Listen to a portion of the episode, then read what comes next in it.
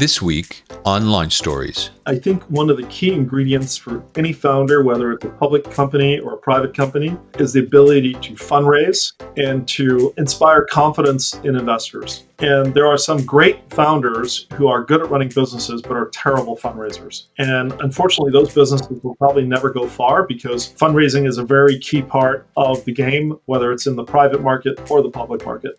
Welcome to Launch Stories, the global startup podcast. I'm your host, Zoltan Vardy. The Launch Stories podcast gives you a taste of what it takes to launch a global startup. Listen to founders share their personal ups and downs, their professional wins and losses, and the lessons they've learned along the way to building an international company. You'll also hear from accelerators and investors that support entrepreneurs along their journey around the world and what they think is the recipe for startup success. So join me on Launch Stories get inspired, and learn the ingredients of a successful global business.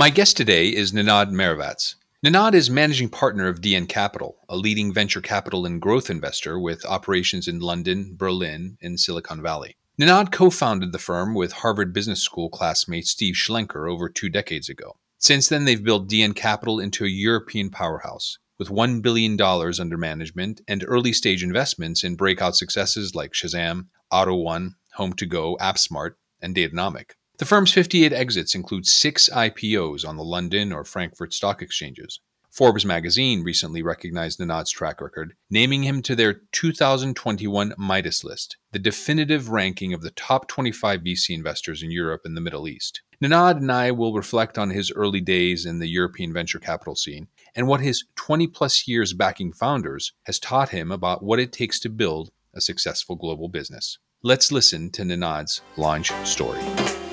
Hey, Nenad, welcome. It's a pleasure to have you on our uh, podcast. Thank you. Thanks for having me, Zoltan. It's good to see you again. It's been a long time. It has been a long time. In fact, I was just reflecting that uh, it was somewhere between 25, 30 years ago that uh, we were both part of that uh, group of young Americans who returned to their roots in, in Eastern Europe after the fall of the Berlin Wall to take advantage of a range of emerging business opportunities in the region.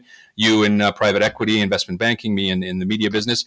I'm wondering, as you sit now in 2022, reflecting back on that period, what is it that you learned about business, about yourself on those early days that sort of influenced you and eventually your move into venture capital and the creation of uh, DN Capital? Actually, it's funny because Budapest was my first uh, venture job uh, between my first year and second year at Harvard Business School. And I got the job through a guy named Ryan Schwartz, who had done the year before, who I think you also met in Budapest. And that was the first taste of a venture for me. And then uh, also, I joined Advent International, uh, which is a large private equity firm after business school. And actually, uh, full circle back to Budapest. I worked in their Central European team. And uh, I was actually a generalist, so working on deals all over Europe. But uh, the one deal that I led uh, was an IT company in Budapest called Synergon. It was a leading player, systems integrator and sort of ERP provider for the region. That was a company I sourced and I led the deal. Actually, took it public two years later. And that's kind of one of the, the main reasons I, I ended up investing in tech, is because uh, I also invested in a chicken company in Hungary. wow, so that's quite a, that's quite a non-technical business. Yeah, the chicken company was a disaster. And it was a horrible experience having to go there and see the slaughter line and have to eat chicken when you can still, still hear the chickens quacking and we lost all our money on the chicken deal. And on the tech deal, we took it public within 18 months and we made five times our money. And I made partner at Advent. So that's how I start, start, got into tech. Uh huh. I see. I see. So so uh, the old adage, "Don't count your chickens before they've hatched," is uh, is an adequate one here, right? You, one of the things I read about you is that you actually had worked in Berlin for uh, a couple of years, probably I think after business school, uh, and uh, you called yourself the castle seller because you actually had sold three castles as part of, I guess, some sort of uh, distribution of state assets. Tell me about that. Wow, you really did your homework here. so yes, I joined the Treuhandanstalt uh, right before business school. Excuse me, that was before business school. Actually, that was from '91 to '93, and uh, I was there in, in Germany actually to learn German at Goethe Institute, and uh, I actually learned German pretty fast. Ended up getting a job at the Treuhand about six months after I was there, and I was working in German. And I worked in a department called Sondervermögen, uh, which is the special assets of the Communist Party. And so we were selling printing com- companies and, and, and hotels, and, and also they had castles, which they'd used as conference centers for you know the political party. And so these were not, not easy assets to sell because there was a lot of requirements by the German government in terms of how much money you would have to invest to keep the castle looking the way it did outside, Denkmalschutz. And so uh, you got some quite interesting characters coming across trying to buy castles. so who, who's in the market for a castle in uh, 1994 or 1993 in Germany? We had princesses. We had some uh, what I would call uh, carpet beggars. Basically, used to come in the office and like put their little paper bank statement on the table and flap it down and tell us how much money they had. And, uh, and we're like, okay, that's great, but now you can you basically got to put in an offer like everyone else and tell us how much money you want to invest uh, in in the uh, in the property as well as your purchase price, etc. Right. I sold one. The deal went through and it closed, and it was to actually a carpenter out of Darmstadt. Then the second one we were selling, and, and we had all these sort of like crazy, you know, it was a big castle, all these kind of people trying to, you know, sort of position themselves as as worthy of buying castles. But actually, um, our carpenter ended up buying that one too. Wow. Well, he actually had the team that could do the work to fix them up. And uh, he was a real solid businessman, uh, super lovely uh, gentleman. I, I, one day I want to rent a car and actually go visit all these castles again. I'm sure it'd be a trip down memory lane. I'm sure. Absolutely. Let's fast forward a couple of years to, to the year 2000 when uh, time came for you to launch DN Capital. My research shows that you sort of got together with a uh, with one of your business uh, school partners uh, to launch that business. And and actually, I remember from that time, or slightly after that time, uh, a conversation that I had with my brother, who you know, and uh, who is conduit between us. And uh, we were catching up. I think it was sometimes around 2005, and your name had come up in conversation. And my brother said something along the lines of, you know, Nenad started this venture capital firm, and you know, he invested in some technology that recognizes music uh, with a fairly high level of, of sarcasm in his voice. And I distinctly remember acknowledging his skepticism and saying to myself, God, what crazy shit people are willing to put money into. Well, that crazy investment uh, ended up being the song identification app Shazam. Uh, and for those of you who don't know, Shazam is actually one of the most popular apps of all time, downloaded over a billion times and used by hundreds of millions of people uh, each month to search music. And it was acquired by Apple in 2018 for $400 million. Um, I guess we know why you made it to the Forbes Midas list and my brother and I didn't. But what I'm actually interested in is what you remember about that opportunity back in 2004 when you invested in Shazam, what made it interesting for you, and what did you learn about building a venture backed company uh, in the 14 years before making your investment and, and eventually exiting? So, Shazam is, is such an interesting uh, investment for so many dimensions. First of all, it was sourced by my mother. Wow, that's a great story. How did she get in her hands on this opportunity? She's best friends with Chris Barton's mother back in San Diego. And so my mother had said, "Oh, you've got to meet Claudia's son, Chris, in, in London." And Chris Barton was the founder of Shazam. Yeah. Okay. Chris Barton's the founder of Shazam. So basically, I met him at a conference, and then uh, we were we were on the same flight back to London, and we're in the taxi, and he actually demonstrated the app for me, and I was just like, "Wow." That's incredible. And this was over um, IVR technology. It was like, you know, you had to dial 2580 on the phone and it worked. Because this was actually before the concept of an app existed, right? I mean, this was before the iPhone and all that stuff. This was a really, really clunky technology, but it worked. When we invested in the company, actually, that's that's not the full reason why we invested. They also had a B2B side of the business, which was using the technology, the fingerprinting technology, to actually monitor airplay on radio stations. So getting the artists their money because every time the radio station plays a song, Mick Jagger gets a certain cut of that song. Right, royalty. Mm-hmm. Yeah, and this was basically the technology they were using. Otherwise, someone would have to like sit there and listen to every song and like write it down. So yeah. Shazam was actually a very useful product for the music industry even before the app. And so we invested, I I want to say in in 2004, yeah, 2004, and uh, we went through I don't know, three, four CEOs. I don't know how many CTOs. I don't know how many VP sales.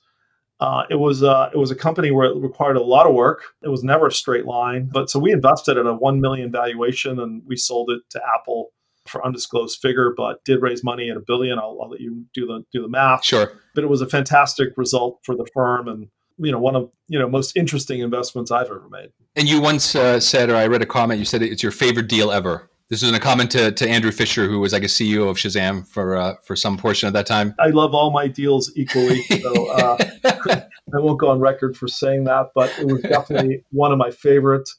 And it was just a, a company that just went through so many ups and downs, and working with Andrew was a pleasure. And you know, a lot of the people in the Shazam team, and in fact, Apsmart came out of Shazam, and Apsmart's mm-hmm. a company I actually founded the idea and approached Rahul, who used to be a developer at Shazam, and we created the company ourselves actually at DN and then we sold it like three years later to Thomson. So to this day, Andrew's a good friend, and same with Chris, and it's just a great group of people. Fantastic. So one of the themes that comes through uh, your communication, um, and this is on your website and, and some of the interviews you've given over the last years, is the importance of analysis and research and making investment decisions. I think your website says something like, "We believe in investment rigor at all stages." You've said in the past that uh, having a really disciplined approach to analysis is what has helped you make it through some tough periods. When I speak to most investors, the thing that always comes up in venture capital is you really invest in people, right? And founders who have a clear vision and who they believe can overcome the obstacles to build a successful business.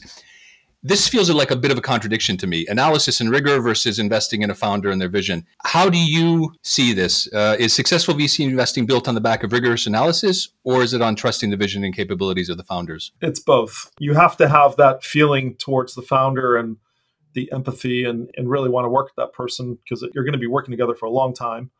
But you also have to keep a good eye on the numbers and focus on the unit economics and, and really just you have to keep your eye on the ball. I've seen certain founders who have operated recklessly, having burns, very high burns with very little you know money in the bank and not just thinking that the VCs are going to come and bail them out. And that's not the way it works. And and so I just think the good founders are are very good at understanding their numbers, understanding their their their KPIs, their unit economics, and planning and making sure they have capital for 12 months at all times and not running it running things too tight uh, where they can get themselves in a bind and then it just becomes a uh, a negative spiral uh, when mm-hmm. people wait too long. So our top founders are really good at understanding their numbers, their KPIs, and uh, planning carefully on fundraising. But you know that's that's got to be one of the most difficult things, right? Is balancing that that uh, focus on okay, guys, we're here at the end of the day to make a profit, to you know building scale and taking market share and all that stuff. It's funny. I read uh, one interesting statistic that Shazam actually made its first profit in 2016, which is 17 years after it launched. How do you reconcile that? I mean, how do you how do you kind of balance that in your management of your portfolio companies of making sure you're investing in the business to grow, but at the same time, you know, not running out of cash? It comes back to that very point we discussed before. It's fine if the company is is burning cash as long as its unit economics are positive and healthy. What's not good is if you're burning cash and your unit economics are crap. So if you're if you're operating a business where you're losing money every time you sell your product, that doesn't work. But if you're making money, like you take a Spotify, which has amazing unit economics. So yes, of course they might be burning money, but um, their unit economics or lifetime value over CAC on a customer is so high and the sort of the cohorts are so good in terms of retention uh, and that's what i mean by rigor is really focusing in on cohorts retention unit economics uh, ltv over cac etc for those of our listeners who might not know what long-term value over CAC is, it's actually the total money money you generate from a customer over the cost of acquiring that customer. Right. That's the the basic elements of it. So one of the things I've I've noticed in your portfolio, you've had 58 exits. Um, and you've had six IPOs on the London and the Frankfurt stock exchanges. Any founder that I speak to considers. I think a few more than that, but those are the big, probably six big ones, but we've had more than that. Yeah. Okay. So the six ones that have certainly publicly available information. So to me, startup founders consider going public sort of as the holy grail of success, right? And if you can build a company that ultimately goes public, that's sort of the, the true reckoning. Is there anything specific about the companies or founders that that are able to take a company from concept to IPO? that you've noticed in in your you know experience with these companies? Yes and no. I think one of the key ingredients for any founder, whether it's a public company or a private company, is the ability to fundraise and to inspire confidence in investors. And there are some great founders who are good at running businesses but are terrible fundraisers. And unfortunately, those businesses will probably never go far because fundraising is a very key part of the game, whether it's in the private market or the public market. So we do look for people that have that skill set. And fundraising means what? Being able to get in front of uh, investors and do a good pitch, or or w- where does fundraising come to life? Fundraising means bringing it home. You got to close a deal. Pitching is great, but you've got to be able to actually close the deal and also create competition and make sure that you don't have just one uh, investor on the hook and make sure there's others. And it's a, an acquired skill. And some of our uh, CEOs are phenomenal at it. Hakan from AUTO1, Felix from GoStudent, um, Fabrice Grinda. I mean, these are these are phenomenal entrepreneurs and also very good fundraisers. So I was just going to ask you if you could give me an example. Uh, obviously, providing as much detail as publicly available, but about like a fundraising process that that really worked well, and you know what drove that. Well, I think it's in all cases it's been performance of the, the companies were performing well, and the ability to inspire confidence in investors. And I think. Uh, Hakan Koch from AUTO1 and Felix Ohswald from GoStudent, Philipp Magin from Quandoo. I mean, there's there's quite a few in our portfolio. Andrew Fisher from Shazam, one of the best. Interesting. So there is a process or uh, the dance you have to do in order to present your proposal and present your opportunity to, to investors, and obviously back it up with real financials and results, right? At the end of the day, that's the best source of, uh, of funding is, is your own cash flow. Let's take a pause and shift to a bigger picture discussion, which is about the European investment environment, particularly as it relates to other investment hotspots, specifically Silicon Valley, maybe even parts of Asia. You wrote a blog in October 2017 about how European venture capital sits in the shadow of its bigger, bolder US counterpart, you wrote. And you said that uh, while there were growing signs that Silicon Valley uh, no longer has a monopoly in producing unicorns, lots of investors are still unfamiliar with Europe's opportunities and ignore its potential. That was five years ago. Uh, do you think the attitude towards European venture capital has changed in these five years uh, since you wrote this, or are investors still ignoring its potential? No, it's definitely changed. I mean, you can see that with Sequoia and Bessemer, Lightspeed, all opening offices here. Um, you see the guys from Coatue, Tiger, all over the place. They're all over the market. The U.S. investors are all here. Uh, the global investors are all here: SoftBank, um, Prosus, etc. So uh, I think Europe is definitely I wouldn't say it's comparable to the US market, just given the size and, and scale, et cetera. But I think it's definitely on the map. I think today it's Silicon Valley, it's China, and it's Europe. So investor interest has definitely grown and expanded in this presence. What about in terms of actually building a business in Europe versus building a business in the States? So, you know, I, I work with startup founders as a mentor. I help them scale their business into international markets. And one of the things that I often have to remind U.S. Uh, partners is that in the U.S. you're speaking to a market of 350 million people, all speaking the same language, spending the same currency, you know, with a lot very similar uh, consumer habits. Whereas in Europe, you're building a company of, of potentially the same scale, but across 25 different countries, uh, 20 odd languages, uh, legal structures, regulations, and everything. How do you see that from a, from an investment standpoint? Is the is the extra pain of building a large business out of Europe worth it from an investor standpoint, or is it just easier to pick U.S. companies and scale? I think it's absolutely phenomenal because if you look at the U.S., really, San Francisco, Silicon Valley, pockets of San Diego, Austin, Boston, and then there's not much else, right? Whereas in Europe, we've got centers like London, Paris, Stockholm, Helsinki, Berlin, Madrid, uh, Barcelona. You got so many interesting ecosystems and then you haven't even started with Eastern Europe and the amount of tech talent in the Baltics and Romania, Serbia, Croatia, Hungary, close to your heart. I mean, there's more Nobel Prize winners per capita in Hungary than any country in the world, right? So the brain power that I think exists uh, in Europe and now that you know everything can be done you know you can set up a company virtually and a lot of people working from home. So you can even like you know coordinate and orchestrate a company virtually i think is a phenomenal opportunity. I don't, I don't technology can has to grow out of one particular place. I mean certain areas of tech i think will always be very strong in the us and semiconductors and sort of deep infrastructure tech. But even that I think is also companies like UiPath coming out of uh, Romania, right? And, and now, absolutely, I, I, had the pleasure of interviewing uh, Ondrej Bartos, who was the, one of the seed investors in UiPath. He's with Credo Ventures, and he told me the story of UiPath and, and how that grew into a into a unicorn. Uh, so it was, it was, great, great story. So, so one of the markets in Europe where you made a strong move uh, back in 2005 was was in Germany. Uh, there are very few people at the time who were looking at that market. Uh, why did you make this move, and how do you think you've benefited from it as an investor? Huh.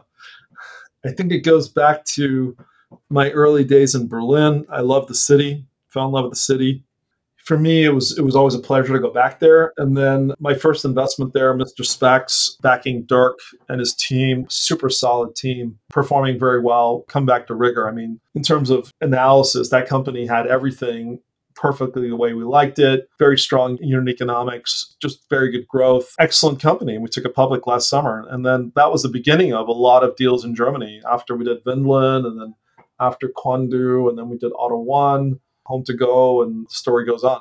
I read somewhere that uh, that eight of the top 25 German companies by market cap from the last 20 years have been backed by DN Capital. Does that sound uh, familiar? I'm not sure if that's the exact correct number, but I know we've done quite a few of them. The market leader in Germany, of course, is, is Holtzbrinck, and you know they've got 13 people on the ground in Germany versus versus us flying in periodically. But we've put people on the ground now.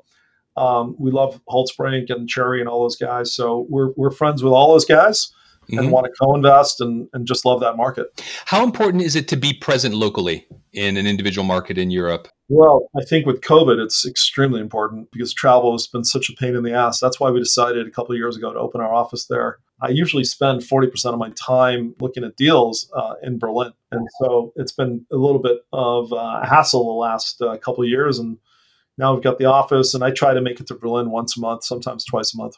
Okay. And are there any other markets in Europe that you've considered uh, organizing uh, local presence? Yeah, we're very keen on Stockholm. Uh, we also love Madrid. Madrid's been very good to us. We have Jobandtalent down there and, and a couple other companies. Stockholm is, I think, Stockholm to, to penetrate Stockholm, you need to be there. It's hard to do that one from uh, long range like we did uh-huh. in Berlin. I think uh, the Swedish market's very small, very closed. I think you need to have someone on the ground.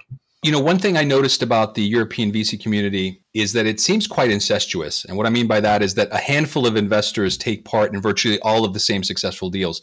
You know, I, I looked at through the 2021 Forbes Midas list, uh, of which you are one of the two newcomers that were named to that list uh, for Europe and Middle East last year. And I, I looked at the companies that were mentioned as references.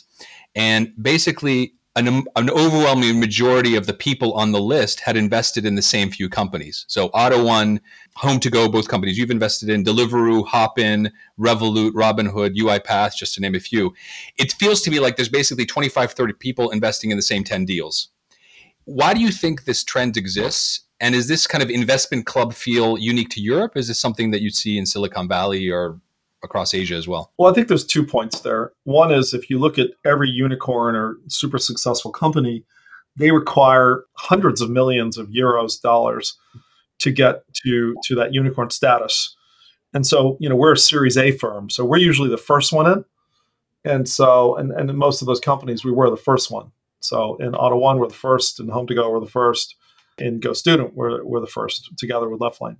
It's important to after that, then of course we need to raise the B, the C, the D. So of course there's going to be lots of funds coming in later. And is there sort of a circle of of co-investors that each investor likes to invest with? There's that, and then there's also the fact that there's not that many funds that can write 20, 25 million euro checks. And so the same people will come up again and again and again. I mean, once you get past that 10, 15, 20 million euro sort of check size, there's very few players a lot of them are international. I haven't done the research, so I can't. I don't know the answer to this question. But if you did sort of a similar analysis in Silicon Valley, would you kind of come to the same conclusion? Sort of 25 investors going into the same 10 deals? At the top end, you would see a lot of the similar names because you start getting into you know 100 million uh, dollar fundraisers.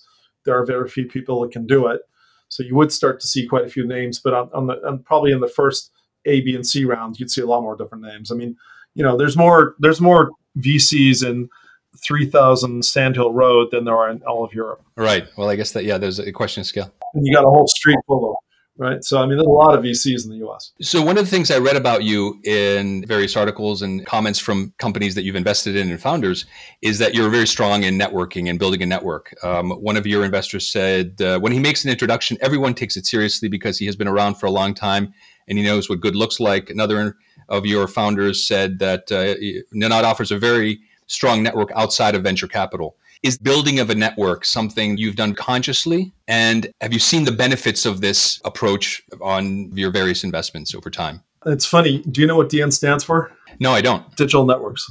Okay. So it's in the name. in the name. And because everything's digital and it's all about networks. That's how we came up with the name.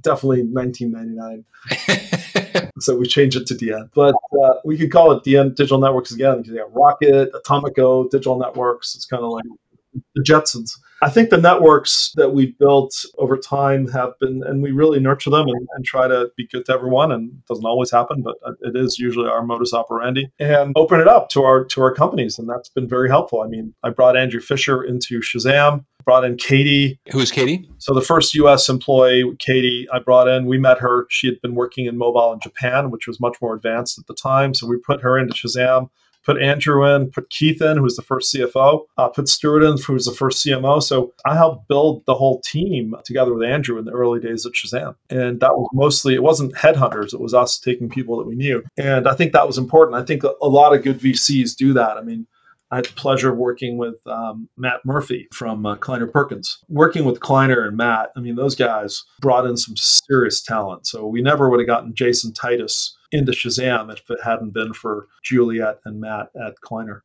This is what we do, right? What, do we, what does a VC do? It provides money, but then we also provide contacts for people to the company to hire, put on the boards, also customers, channel partners, and then help with strategy, but also help with fundraising. So, in a lot of my companies, I'm introducing the entrepreneurs to the next check because the company is raising money every 12, 18 months. We open our network and try to you know get them in front of these key investors very early because it's it's essential. Well, well to me this actually brings to life what you constantly hear from every vc which is well we're not just giving money we're actually you know smart money because we're giving you you know abc um, but it seems to me like you're actually delivering right? You'd have to talk to our ceos and, and, and check but I, I, hope we are i hope we are. So Nenad, we've uh, we've heard uh, a lot about your uh, role as a venture capitalist. And actually, on your website, you list yourself as a venture capitalist, surfer, and philanthropist. Uh, I wonder how do you bring the surfer and the philanthropist to life in your day to day existence? Well, not enough surfing. I'd like to do more, um, but usually I do get in the water quite a few times in the summer. I grew up in San Diego, so I miss surfing a lot. Uh, I really love it. It's the best way to chill and just feel very zen in the water. Um, it's a beautiful setting, etc. And then philanthropies, we've been very fortunate and uh, you know want to give back. So one of the uh, charities I'm involved with is Kay Mason, which is helping out underprivileged children in South Africa, and uh, we've sponsored three kids so far, and my goal is to do ten. And that's funding their education all the way from sort of like uh, elementary all the way up till university. That's one thing. And then one thing I want to work on, you know, my father was a professor of computer science. Uh, he passed away last year. And so I wanted to set up a foundation to help kids um, sort of in the former Yugoslavia um, kids that are studying math or computer science and set up some kind of scholarship for these kids. And that's something I, I, haven't, I haven't had time to work on yet, but it's something definitely I want to do over the next coming years. Well, Nenad, it uh, sounds like you're putting the, the fruits of your labor and success to great use. I wish you lots more surfing and more philanthropy in the future. And for those of you out there who listen to this podcast, I think you got a really great insight into the, the mind and the approach of a really top level investor with a tremendous track record. Zoltan, great job. I, I, I was very impressed about the, work you did. Uh, it was very impressive. Well, thank you. I would try to do a good preparation to make it an interesting interview. Nenad, thank you very much for uh, for joining me on Launch Stories, and uh, I hope all of you out there got a bit of inspiration once again and learned some of the ingredients of what it takes to build a successful global business. If you like what you heard, as always, please subscribe, leave a review, and share it with your friends.